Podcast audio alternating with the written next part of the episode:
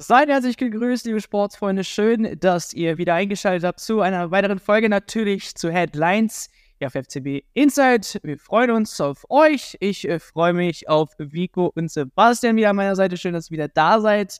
Und Wintertransfers, die rücken immer näher. Und da war der FC Bayern München doch ein bisschen voreilig. Ja, wir dürfen herzlich willkommen heißen. Brian Zaragoza kam aus Nichts, jetzt auch offiziell irgendwie gehört, der kleinste Bayern-Spieler aller Zeiten. Wer ist überhaupt der Typ und was kann er? Kann er überhaupt dem FC Bayern München helfen? Und helfen ist auch eine ganz wichtige Frage, denn wir wollen natürlich über das Wintertransferfenster reden, welches schon bald vor der Tür steht. Gibt es da neue Namen und könnten diese Namen auch dem FC Bayern München tatsächlich helfen? An meiner Seite, wie gesagt, Sebastian Wilko, schön, dass ihr wieder da seid. Ja, Bayern holt Saragossa. Das äh, kam jetzt äh, fix, finde ich. Ähm, der kleinste Bayern-Spieler aller Zeiten, aber trotzdem ein äh, Spieler, der es äh, drauf hat, denn, hat auch gehört, trifft gerne gegen den FC Barcelona. Sebastian, da muss man natürlich an der Stelle fragen, erstmal, ah, wer ist denn dieser gute Mann? Was äh, kann er und wo kommt das jetzt überhaupt so aus dem Nichts? Ja, heute bin ich wirklich perfekt vorbereitet, weil ich habe, da kann ich ein bisschen Werbung machen. Ich habe gestern einen Artikel geschrieben bei FCB Insight, der eben Check war von Saragossa. Den haben wir zusammen gemacht mit unseren Kollegen von Ball orientiert. Die machen Fußballanalyse und Datenscouting. Da sind wir ganz tief reingegangen in die Daten, die er erspielt hat in dieser Saison. Darum kann ich ganz gut was erzählen, was er für ein Spieler ist. Also, er ist ein klassischer kleiner Dribbler, klein ist schon mal das Stichwort. Er ist 1,64 groß. Wenn er dann in der Bundesliga spielt, ist er der kleinste Bundesligaspieler äh, von den Aktiven und der kleinste Bayern-Spieler aller Zeiten. Also wir können festhalten, er hat echt einen niedrigen Schwerpunkt. Das hilft ihm bei Dribblings. Einerseits, um in den Strafraum reinzuziehen. Das kann man sich ganz schön in so Highlight-Videos anschauen. Also das empfehle ich allen Zuschauern und Zuhörern, sich dann mal so ein Highlight-Video anzuschauen. Das ist wirklich gut zu sehen. Ähm, zieht oft in den Strafraum rein und zieht dann ab, so ein bisschen Arjen Robben-Style äh, von der Bewegung her. Von den alten Spielern erinnert er eigentlich viel mehr an Frank Ribéry, also allein schon wegen diesem niedrigen Schwerpunkt. Entweder zieht er rein in den Strafraum und zieht ab, hat einen guten Abschluss, oder er kann links auch wirklich stark im Dribbling an den Verteidigern vorbeigehen und dann äh, sehr präzise Flanken. Ähm, er hat sicherlich noch Schwächen in der Defensive, gerade wenn er einen Ball nicht hat da muss man dann halt einfach sehen. Er spielt jetzt bei Granada, diesen Vorletzter in der Liga in Spanien. Das heißt, er hat natürlich auch nicht die Mitspieler, die er beim FC Bayern haben wird. Vom Profil her könnte er dem Bayern schon helfen, weil er ist halt ein idealer Spieler für diese klassische Situation, die wir bei den Bayern besonders in der Bundesliga sehen. Tiefstehende Gegner, wo man auch mal so einen Flaschenöffner braucht, der da, der da Raum bringt durch Dribblings äh, oder mal einen kurzen Doppelpass. Und da ist halt wirklich ideal. Ähm, ist auch flexibel einsetzbar, ist eigentlich ein Linksaußen, obwohl er ein Rechtsfuß ist. Das deutet natürlich schon aufs in den Strafraum ziehen hin, kann aber auch rechts spielen dadurch, kann auch in der Mitte spielen auf der 10, aber eigentlich so ein klassischer Flügelstürmer, ähm, den man gerne in seinen Reihen hat. Also vor allem, was wirklich interessant ist, ist eben der Preis. Das sind 15 Millionen oder 13 plus zwei Boni.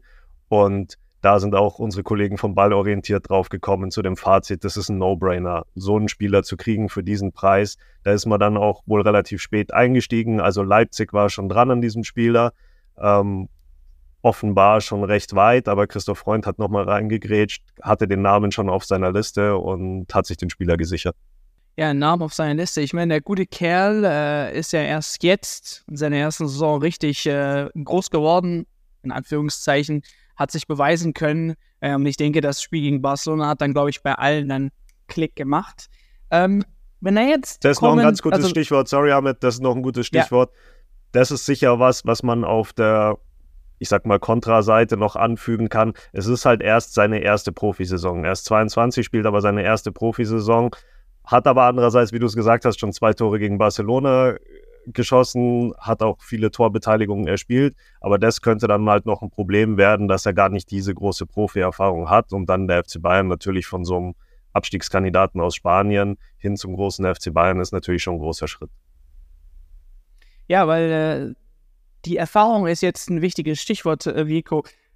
Beim FC Bayern München laufen ja genug eigentlich äh, Flügelspieler rum. Ähm, da vielleicht ist man vom einen oder anderen nicht unbedingt momentan sehr überzeugt oder wünscht sich wieder die gute alte Klasse. Wie oft haben wir das gehört? Wann findet Spieler XY wieder zu seiner alten äh, Klasse wieder? Wenn jetzt Saragossa ähm, fasst beim FC Bayern München, ähm, regelmäßig zum Einsatz kommt, vielleicht erwarten wir die Leistung, die er momentan abruft. Ähm, und Tuchel muss sich dann wirklich ja, Gedanken machen, wenn er jetzt bevorzugt gegenüber Saragossa, äh, welchen Spieler er auswechseln muss. Ähm, wie sieht's da aus? Wer, wer von den Leuten, die jetzt A in der Startelf stehen oder B auf der Bank die ganze Zeit sitzen, muss sich Sorgen machen, wenn jetzt dieser Flügelspieler eben ja langsam beim FC Bayern München Fuß fasst? Ja, gut, ähm, das ist natürlich äh, sehr auffällig. In den vergangenen Wochen haben wir viel über defensive Probleme, Verstärkungen in der Abwehr gesprochen und auf einmal äh, verkünden sie eine Verpflichtung eines, eines Außenstürmers. Und ähm, wenn man mal, sage ich mal, auf den Kader schaut, ähm, auf die auf die reinen Zahlen, dann sehen wir dort, ähm, es gibt quasi vier, vier Flügelspieler, die, die aktuell da sind. Da gibt es auch eine klare, klare Hierarchie. Sprich, ähm, man hat mit, mit Leroy Sané ähm, momentan den formstärksten Spieler, der einfach, ähm, ja, man kann schon sagen, seine beste Saison im FC Bayern-Trikot spielt und äh, unter Tuchel absolut gesetzt ist. Ähm, da gibt es aber das, das Fragezeichen, wie geht es mit Sané weiter? Stichwort Vertragsverlängerung. Ähm, sollte es bis zum Sommer keine Verlängerung geben, könnte er zum Verkaufskandidaten werden. Dann hätte man etwas Ruhe, sage ich mal, in München, weil man eben schon Zaragoza ähm, auf der, auf der Habenseite hat. Ähm, dann geht's weiter mit Kingsley Coman, der neben Sané, sage ich mal, die meisten Spielzeiten bekommt. Coman ist, wissen wir alle, äh, ich glaube, siebte oder achte Jahr beim FC Bayern, ähm, überragender Techniker, äh, ist auch für, den, für, die, für die Dribblings bekannt.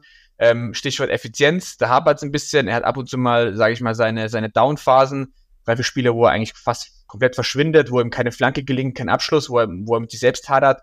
Ähm, er ist auch das ist auch besser geworden, aber ähm, muskuläre Verletzungen gibt es bei Coman auch. Das heißt, ähm, das wäre die Nummer zwei. Nummer drei ist aktuell, wenn man auf die reinen Zahlen anschaut, äh, Matistel, ähm, der Youngster, der sich dieses, diese Saison, sage ich mal, äh, eine Hierarchie-Ebene nach vorne gespielt hat. Und äh, auf die Frage, für wen könnte es eng werden? Äh, ich persönlich glaube, dass es für Serge Gnabry im Sommer eng werden könnte.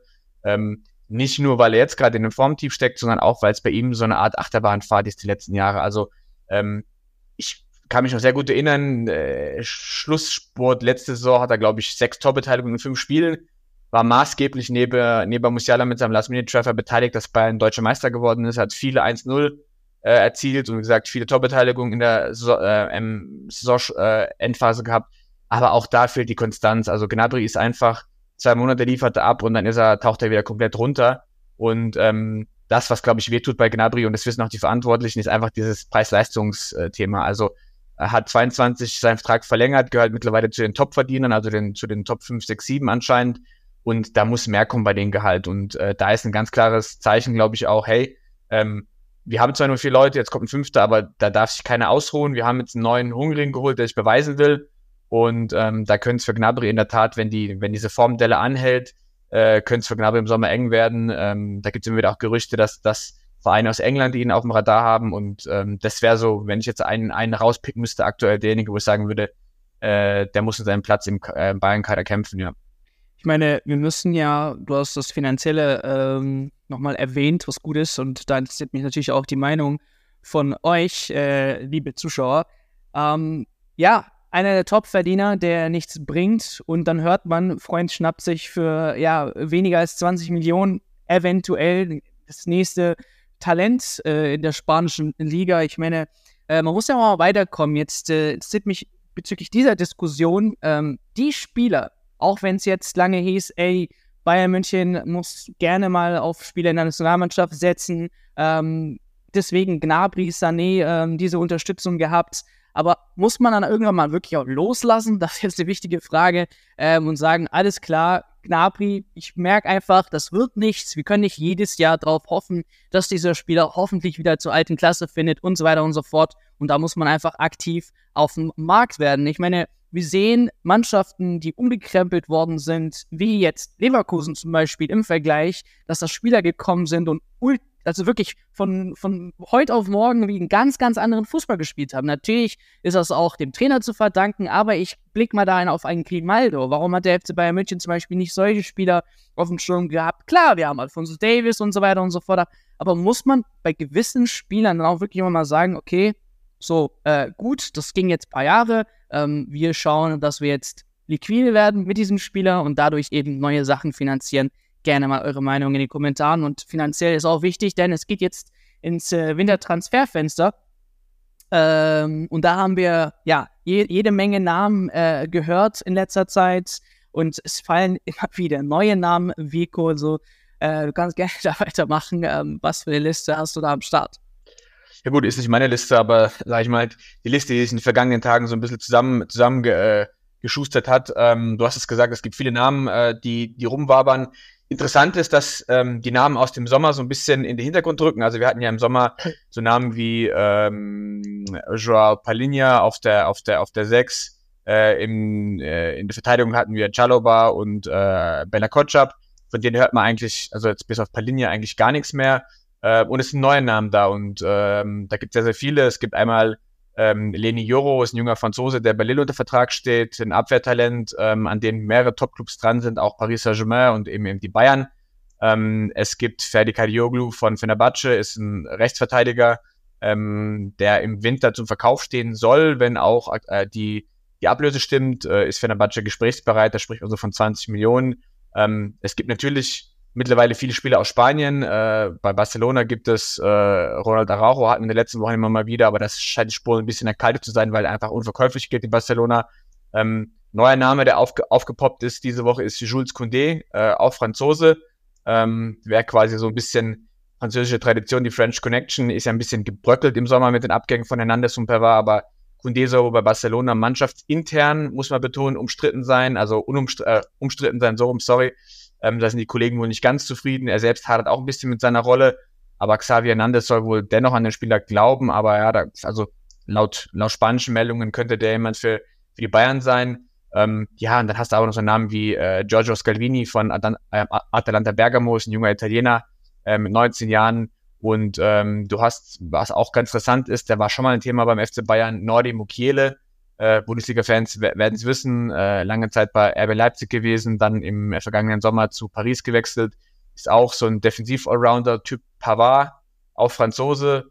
Und ähm, von da gesehen, also die Liste wird immer länger. Was, was, was zeigt uns das? Unabhängig davon, wie heiß jetzt diese Themen sind, äh, das sagt uns aber, dass die Bayern die Personalplanungen vorantreiben. Das heißt, äh, intern wird über konkrete Namen gesprochen wir alle wissen aus der Vergangenheit, zumindest war es unter dem alten Vorstand so, ähm, man hat gern mit so einer, mit, mit so einer Schattenelf gearbeitet, sprich, du hast für jede Position zwei, drei Namen, die du auf der Liste hast. Das heißt nicht, dass du an allem dran bist und da wirklich die verpflichten möchtest sofort, aber das heißt, du hast eine Liste an Spielern, die du beobachtest, die du quasi ähm, dir anschaust und dann äh, ziehen kannst, wenn du da Bedarf hast.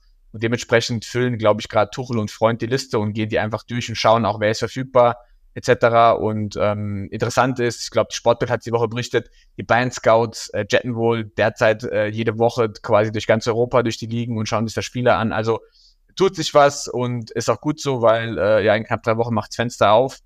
Und ähm, was man auch gehört hat, ist, dass Thomas Tuchel eben nicht bis zum Ende des Transferfensters warten möchte, also Ende Januar, sondern er möchte eigentlich zum Anfang Klarheit haben, äh, um eben zu vermeiden, dass man in so eine Situation kommt wie mit Palinja, und da wollen die Bayern, glaube ich, ihre Hausaufgaben früher erledigen. Und ja, die, die Liste ist lang. Schauen wir mal, wer am Ende übrig bleibt.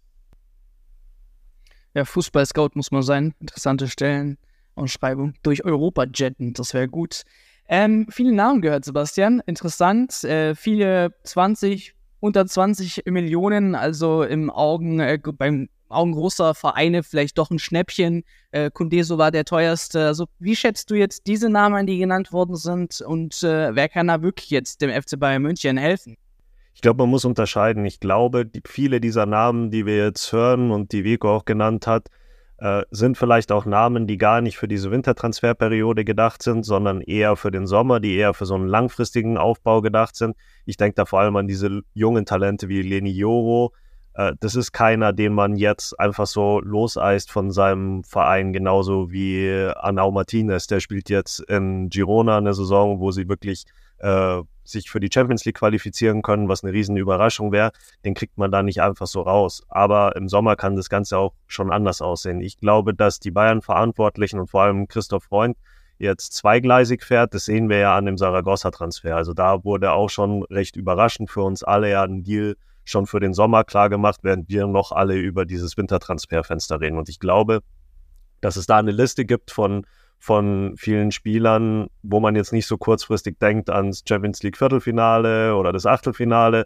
sondern schon in die Zukunft vorausblickt. Ich glaube, man würde auch einen Fehler machen, wenn man jetzt zu wild zu viele Spieler auf dieser kurzfristigen Schiene kaufen würde, weil man darf ja zum Beispiel auch nicht vergessen, Stanisic könnte ja auch wieder zurückkommen. Am Ende hat man dann übertrieben gesagt drei alte Verteidiger da, die man dann wieder loswerden muss. Ich glaube auch, dass man im Wintertransferfenster vielleicht eher auf eine Laie geht. Ich denke da immer noch, jetzt nicht in der Abwehr, aber im Mittelfeld an so einen Kandidaten wie Calvin Phillips von Manchester City. Das wäre ja ein Modell, das ganz gut funktionieren würde, wo man für ein halbes Jahr jemanden ausleiht und sieht, was kann der bringen und dann im Sommer aber einen langfristigen Aufbau macht, was man ja jetzt auch an Saragossa sieht, das ist ein Mann für die Zukunft. Und ich glaube, dass viele der Namen jetzt durcheinander geworfen werden, dass es da bestimmten Interesse gibt der Scouts an äh, Lenioro zum Beispiel, an äh, Anau Martinez, aber dass das keine Kandidaten sind für den Winter. Für den Winter sehe ich eher so Kandidaten wie Mukiele, auch wenn es da heißt, dass äh, Paris ihn eigentlich halten möchte, weil die dann ein paar Leute haben, die auch zum Afrika Cup müssen und dann haben sie ihn da. Andererseits ist PSG ja auch an Leni Joro dran. Vielleicht holen die den doch schon im Winter. Die wollen richtig Geld auf den Tisch legen und dann hätten sie ja einen Verteidiger, den sie abgeben können. Aber das wäre sicherlich einer, der gut passen würde. Der hat schon Bundesliga gespielt. Den kennen die Bayern schon aus Leipziger Zeiten. Und was auch ganz interessant ist, kann, zwei Kandidaten, die eigentlich schon wieder abgehakt waren, sind jetzt auch ganz frisch wieder auf die Liste gekommen, weil das heißt, bei Manchester United gibt es drei Spieler, die abgegeben werden würden. Der eine ist Jaden Sancho, den kennen wir alle noch aus Dortmunder Zeiten, der wird wohl zurückgehen zum BVB. Dann gibt es aber vor allem noch Rafael Varan und Casemiro da gab es ja schon Gerüchte um die Bayern, die wurden dann so ein bisschen weggewischt, gerade bei Varan, weil er zu viel Geld verdienen würde, bei Casemiro, weil er auch jetzt gerade gar nicht bei Manchester United spielt. Vielleicht hat er auch gar nicht mehr die Qualität für Bayern. Aber ich glaube, das könnten nochmal zwei Namen sein, die wirklich interessant werden könnten. Varan für mich noch mehr als Casemiro, weil man hört ja jetzt, dass die Bayern ein bisschen von diesem Holding Six Plan auch weggehen, dass man vielleicht auch gar nicht mehr das große Interesse oder das heiße Interesse an Palinja hat.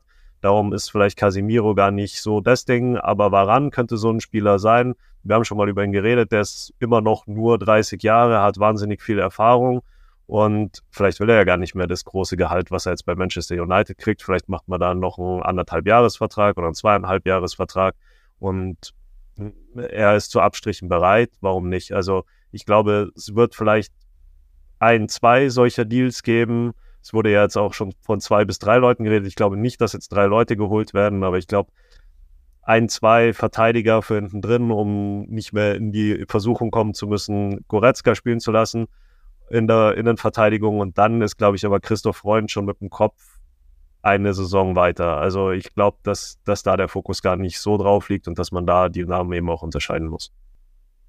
Jetzt hat es bei mir Klick gemacht, weil du Manchester United und Holding Six erwähnt hast. Ich finde es faszinierend, äh, wenn wir über diese Position reden, äh, wie jetzt Manchester City ohne Rodri, äh, ihre Holding Six, ihr Brain im Mittelfeld, vier Spiele hintereinander äh, nicht gewinnen konnten, beziehungsweise es gegen Aston Villa sogar verlieren.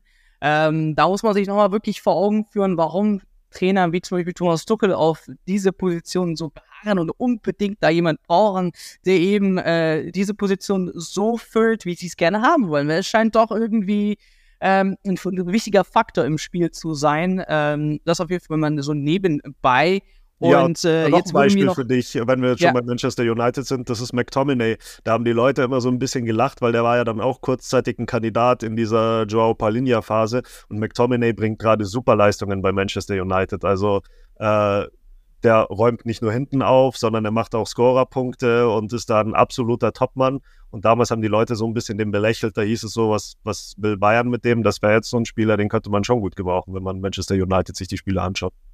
Ja. Bayern muss auch aufpassen. Der hat auch so Up und Downs, finde ich. Je nach, je nach Trainer. Und äh, Ten Hag fühlt er sich wohl. Äh, da macht er ein gutes Spiel. Äh, so, aber jetzt äh, wurde mir ein Monolog äh, gewährt gegen Ende. nee, eine wichtige Frage, aber tatsächlich zum Schluss an euch, äh, liebe Leute, denn äh, ähm, wir schauen ja, ähm, wenn wir jetzt mal auf die Transfer-Historie der letzten Saison mal reingucken, okay, Premier League, Harry Kane, Bundesliga bedient man sich auch gerne immer wieder mit Rafael Guerrero und Leimer. Ähm, wir haben in der italienischen Liga bei Neapel zugeschlagen mit, äh, mit Jakim.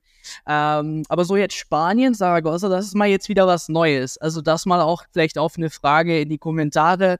Ähm, vielleicht mal die Augen weg aus England Richtung Spanien, was auch interessant wäre, weil wir wissen ja, es gibt so ein Meme, ähm, je nach Name wird das immer teurer. Und bei England hört man quasi, hört der Spaß auf, da wird es richtig teuer. Aber wenn derselbe Spiel mit denselben Leistungen irgendwie der Bundesliga oder der spanischen Liga spielt, ist er irgendwie dann nur noch die Hälfte wert. Also vielleicht eine interessante Politik, die vielleicht der FC Bayern München, ja, äh, gehen kann in Zukunft, mal auch Richtung Spanien zu gucken ähm, und dort Spieler zu verpflichten. Da interessiert mich auf jeden Fall gerne eure Meinung. Und da würde ich sagen, wir blicken gespannt auf, auf diese Transferthemen äh, in den nächsten Wochen. Ähm, bald ist es soweit und dann dürfen wir tatsächlich hoffentlich über feste Namen sprechen, über feste Verpflichtungen.